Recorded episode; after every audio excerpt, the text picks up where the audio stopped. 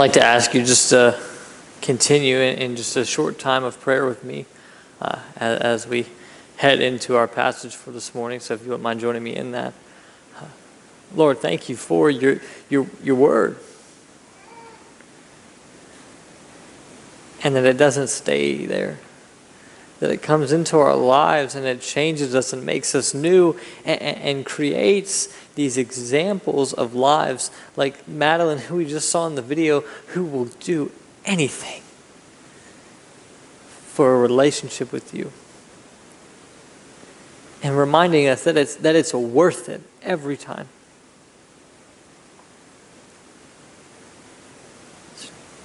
God, help us know that you're worth it this morning.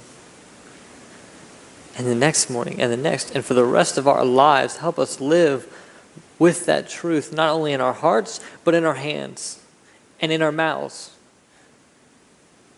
and in our minds. So we love you and we praise you. We thank you for this time. Amen. Well, good morning. Anna. So, if, if you had the ability to be here last week, you heard one of our elders, Patrick, uh, preach through Philippians 2 1 through 11. And um, it was fantastic. If you didn't get to, I recommend that you go back and listen to it. Um, however, I personally was, was so moved by it that we're just going to be in 3, 1 through 11. Uh, so if you have your Bibles, let me encourage you to flip, flip to there if you got, or your phone or whatever you need. If you need one, you can borrow mine or you can grab one at the end of your aisle. Um, and so, but while you're uh, opening up to, to chapter 3 in Philippians, uh, I'll bring back a story from my teenage years. And a, as a teenager, um, uh, which was about three years ago. No, uh, so I'm still in confidence, I know. Um, but uh, four, yeah, at this rate. Um, but in that, I, I, used to be a little prideful. I used to get a big head. And again, you're like, thanks a lot for that. Um, but uh, my dad, in an attempt to help check my pride, you know, help keep, keep, keep me growing in that area, anytime he would see me start to get prideful, he would check me a little bit by saying, Zach, you know what? At whatever you're doing, there's always somebody better than you at it. And uh, being a teenager who knew all things, I'd be like, where they at? You know, and I'm like, because I can't find them. And uh, but today, actually, I think the Lord is good in that He's shown us who that person is in our text. Um, but I digress back to the church. And, and, so the Church of Philippi is a fairly unique church. Uh, it's one of the coolest in Scripture for me in that we get to see its birth in Acts, uh, the book of Acts, in chapter 16. We get to see its origin from there. Um, it's a church as well with major historical significance. It is the first church to be planted in the continent of Europe ever. The very first one. So we see the explosion of the gospel in Europe originating from this church. And they end up being really strong, consistent supporters of Paul, uh, which brings us to this letter about 10 years later. And uh, we, we, we talk about that because it doesn't it shows us that this isn't just like some missionary email that you signed up for and you're like honestly i don't even know who this person is. They just keep getting emails every month. And, and but these are paul's friends. He loves them. He trusts them. He cares for them. And, and as he's writing this letter he's actually sitting in jail. He's in rome and he's waiting to meet with caesar. And so the, the, the holy emperor of the entire roman empire right? And, and so he probably expects to, to die soon after this and, and so, why do we talk about? It? Why do we look at the context? Well, not only is it cool because it is, but it's important because we're shown that this understanding that Paul is preparing the Philippian church to raise up believers to take his place when he's no longer there. And, and, that's his expectation. So let's dive into what chapter 3 has for us, starting in verse 1. It says, Finally, my brothers, rejoice in the Lord. To write the same things to you is no trouble for me and is safe for you. Look out for the dogs, look out for the evildoers, look out for those who mutilate the flesh. For we are the circumcision, who worship by the Spirit of God and glory in Christ Jesus and put no confidence in the flesh. Though I myself have reason for confidence in the flesh also. If anyone thinks he has reason for confidence in the flesh, I have more. Circumcised on the eighth day of the people of Israel, of the tribe of Benjamin, a Hebrew of Hebrews as to the law, a Pharisee. As to zeal, a persecutor of the church. As to righteousness under the law, blameless. But whatever gain I had, I counted as loss for the sake of Christ. Indeed, I count everything as loss because of the surpassing worth of knowing Christ Jesus my Lord, For his sake I have suffered the loss of all things and count them as rubbish, in order that I may gain Christ and be found in him, not having a righteousness of my own that comes from the law, but that which comes through faith in Christ, the righteousness from God that depends on faith, that I may know him and the power of his resurrection, and may share in his sufferings, becoming like him in his death, that by any means possible I may attain the resurrection from the dead. And so, coming out of this letter, we, we know that Paul is writing it to the church in Philippi. And, and with writing it to the church, he is writing it to Christians. And you're like, wow, this guy definitely works with students. uh, so, but why do I, why do I bring it up? And, and, so, what we do is if we jump back to Philippians 1, uh, and in verse 27, Paul is giving them this just one thing in verse 27.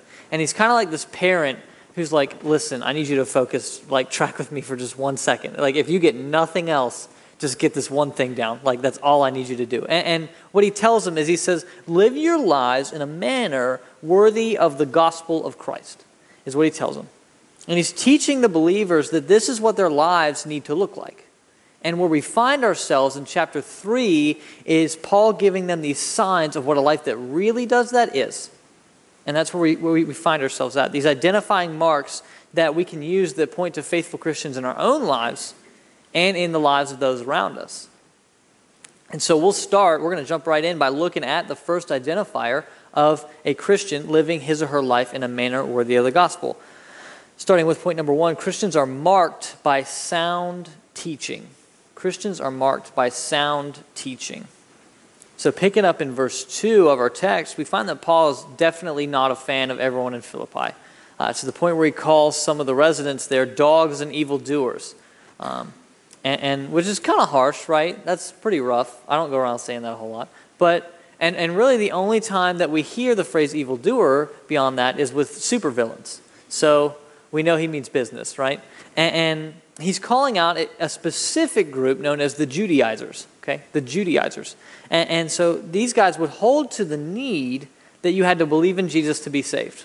They would be like, yeah, totally, I agree with that.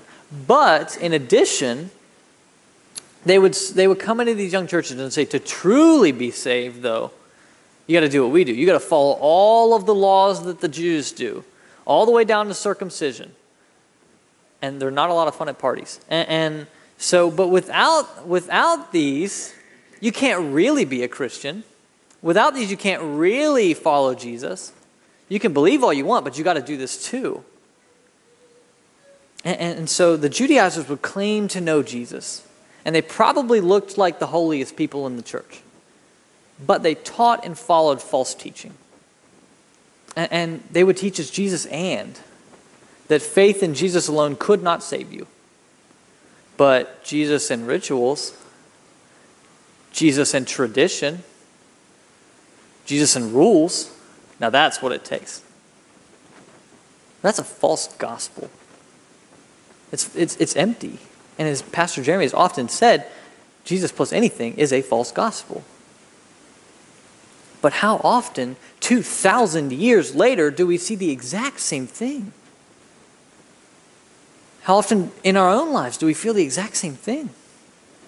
Now, Paul is adamant against these guys because they are leading people with astray with what amounts to an empty gospel. And he's warning the Philippian believers to be alert and watching for these Judaizers, but as also anyone else who would lead them away from the true gospel. And this warning isn't just for the pastors in the church at Philippi. In fact, his letter of Philippians opens with To all the saints, all the saints in Christ Jesus who are at Philippi with the overseers and deacons. So the responsibility doesn't simply belong to church leadership. We can't say that's my pastor's problem. But, but it's with every believer to know and be marked by sound teaching. It's our job. And, but since Paul's time, right, false teachers and false gospels, the number has only grown of all of those. So, how do we combat that? How do we deal with this? The same way Paul does with the true gospel And, and if we continue through the text, he doesn't get into a Facebook debate about why they're wrong. Like, well, actually, if you look at the Greek. Um, but, but he doesn't also find an article that passive aggressively gets his point across and then shares it with his small group. But he, he points us back to Jesus. Because I could sit up here all day and tell you about false teachers and false gospels, but just knowing who's wrong doesn't give us sound teaching. The truth does. And that's why Paul says it's no trouble for me to write the same things to you because he's reminding us of the gospel. He's reminding them of the gospel. And it's what we have to do as well. That we stand before a holy God, condemned and guilty, earning the wrath and judgment that we deserve from him, and that we are dead there. But Jesus came, God sent his son, Jesus, to come and to take that wrath and judgment that we have earned so that by faith we can receive his righteousness. And that's not Jesus and something else. That's Jesus, period. We need to proclaim this gospel to ourselves and others daily through the things that we do and say so that we can be marked by sound teaching and not led away by false gospels. And that leads us to our next mark in that Christians, point number two, Christians are marked by biblical fruit. Christians are marked by biblical fruit. Because when we have sound teaching, we are impacted by the true and biblical Jesus. And when we Im- have an impact with that Jesus, there's a difference in our lives. That's what we see when we look at verse 3, where Paul says, But we right? This but we. He's, he's saying there's this distinction between the kind of fruit that the world produces and the kind that's produced in the life of a Christian. A collision between Jesus and our lives always, always leads to change. And uh, I, I heard one pastor explain it this way. And, you know, say this Sunday you showed up, you know, you got your spot, right? And you're like, you know, and got in there. And, and so you, you get in there and you're set and everything's normal. You know, you got your program, it looks great. And, you know, Derek comes up, does his thing, it's awesome. And uh, Jeremy does his prayer, and then I just don't come up here, right? Pulpit's empty. And so you're, you're going to give me some grace. So you wait a couple minutes, and then, you know, five minutes goes by, and then 10 minutes, you're like, can I bounce without looking unholy, right? And, uh, but then I run up, and I'm just, I'm so sorry I'm late. I was, Rachel and I, we were coming, we were heading here, and uh, we were coming up nine and uh, wouldn't you believe it, I got a flat tire.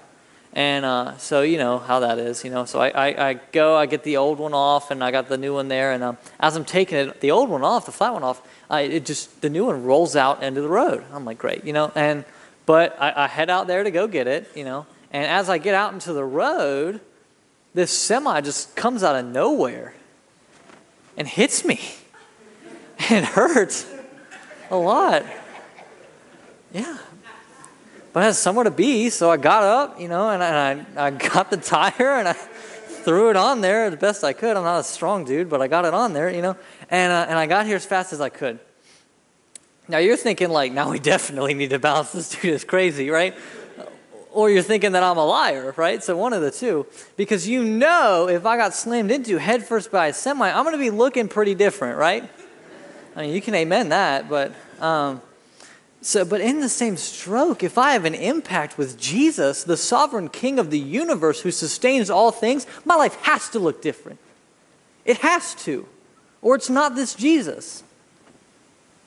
That's what Paul's telling us here. He's saying all these things that used to matter to me, all these things that I used to think were so important, who I was, what people thought about me, what I did, how good I was at it, it's worthless.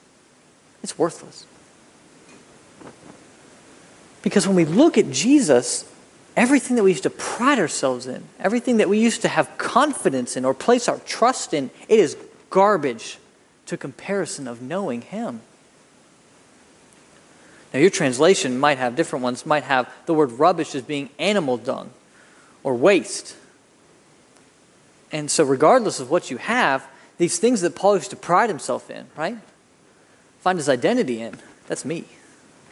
They're about as low as they can get in his mind. Paul has seen the biblical Jesus and has said, The life that you give is worth the loss of everything. everything. And, and we look and hear at a statement like that, and it seems so foreign to us. It's alien, right? To everything else that we see around us. Why is that? Why is that? Because it is. There's, there's this distinction between what the world views as valuable and what the Christian does. That's why Jesus can tell us in Matthew that we'll know people by their fruits. They are an outward sign of the inward change that happens when somebody slams headfirst into the biblical Jesus. But what's the difference between biblical fruit and just being a good person?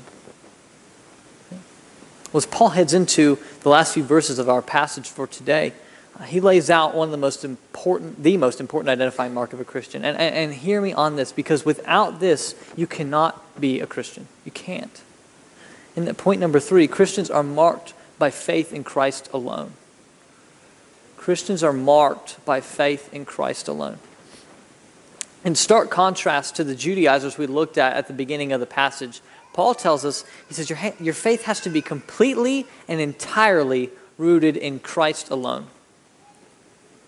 Not our traditions, not our rituals, not our passions, not our obedience, not our flesh, nothing. Now, for some sitting, you know, for some of us sitting there, this might start to paint a, a pretty bleak picture, right? Well, what can I have faith in? Where does this good news that I came to hear start? And like this, this small candle going out in a dark room, we start to lose hope. Right? There's darkness. But enter Jesus, who lived a life of perfect, sinless devotion to God and has the righteousness of God Himself. As verse 9 will tell us, there is nothing that we can do to earn this righteousness. It comes from outside of us. We can never earn it, we can never deserve it but it is a gift we receive simply by grace through faith in Christ alone. And it's not some spare righteousness that God has lying around in the closet or an extra set that He hands out like a stuffed animal at a carnival, but it is the very righteousness of Christ Himself. The core of who Christ is is placed onto us, God's adopted children. And that that is Paul's knockout punch against the false teaching that has come into this church. That, that our faith is based completely and entirely on the person and work of Jesus and Him alone. This passage simultaneously exalts the view of Jesus to his rightful place above all things, but it also reminds us of how hollow and hopeless life without him really is you know, one of the most profound things that I find in Philippians is that even in reminding us of such simple truths, it gives us some of the most profound challenges as well. And the, and the question that this passage leaves us with, and that every single one of us, believer in Christ or otherwise, has to wrestle with is Jesus worth it or not? Is he worth it or not? Is he worth my devotion to seek out and be surrounded by sound teaching? Is he worth the loss of all things in my life, from sleep to security? Is he worth more than the things that make me feel significant? Is he worth more than the sins that make me feel good? And, church, these questions either come with a yes or a no in our hearts, and to avoid asking them is to have already answered them. Don't be fearful of what you find if you ask these questions honestly in your life, because when you see the biblical Jesus, the righteous, holy King, who while we were still his enemies, gave himself up for us so that we might share in his reward you will be able to be like Paul looking back at the end of your life. And when someone asks, Was it really worth it? You can say, Yes.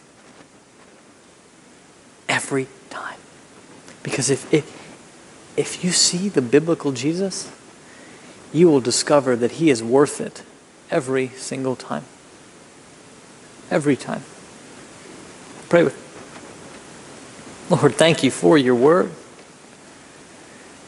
And thank you for the life change that can come from it. God, don't let us be comfortable where we're at, but help us pursue you with everything that we have.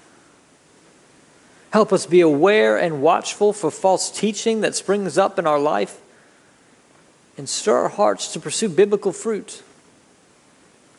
Father, constantly remind us of the completed work that your Son, Jesus, did on the cross and that we can have faith in Him alone for our salvation. We thank you and you, we praise you in Jesus' holy and worthy, worthy name. Amen.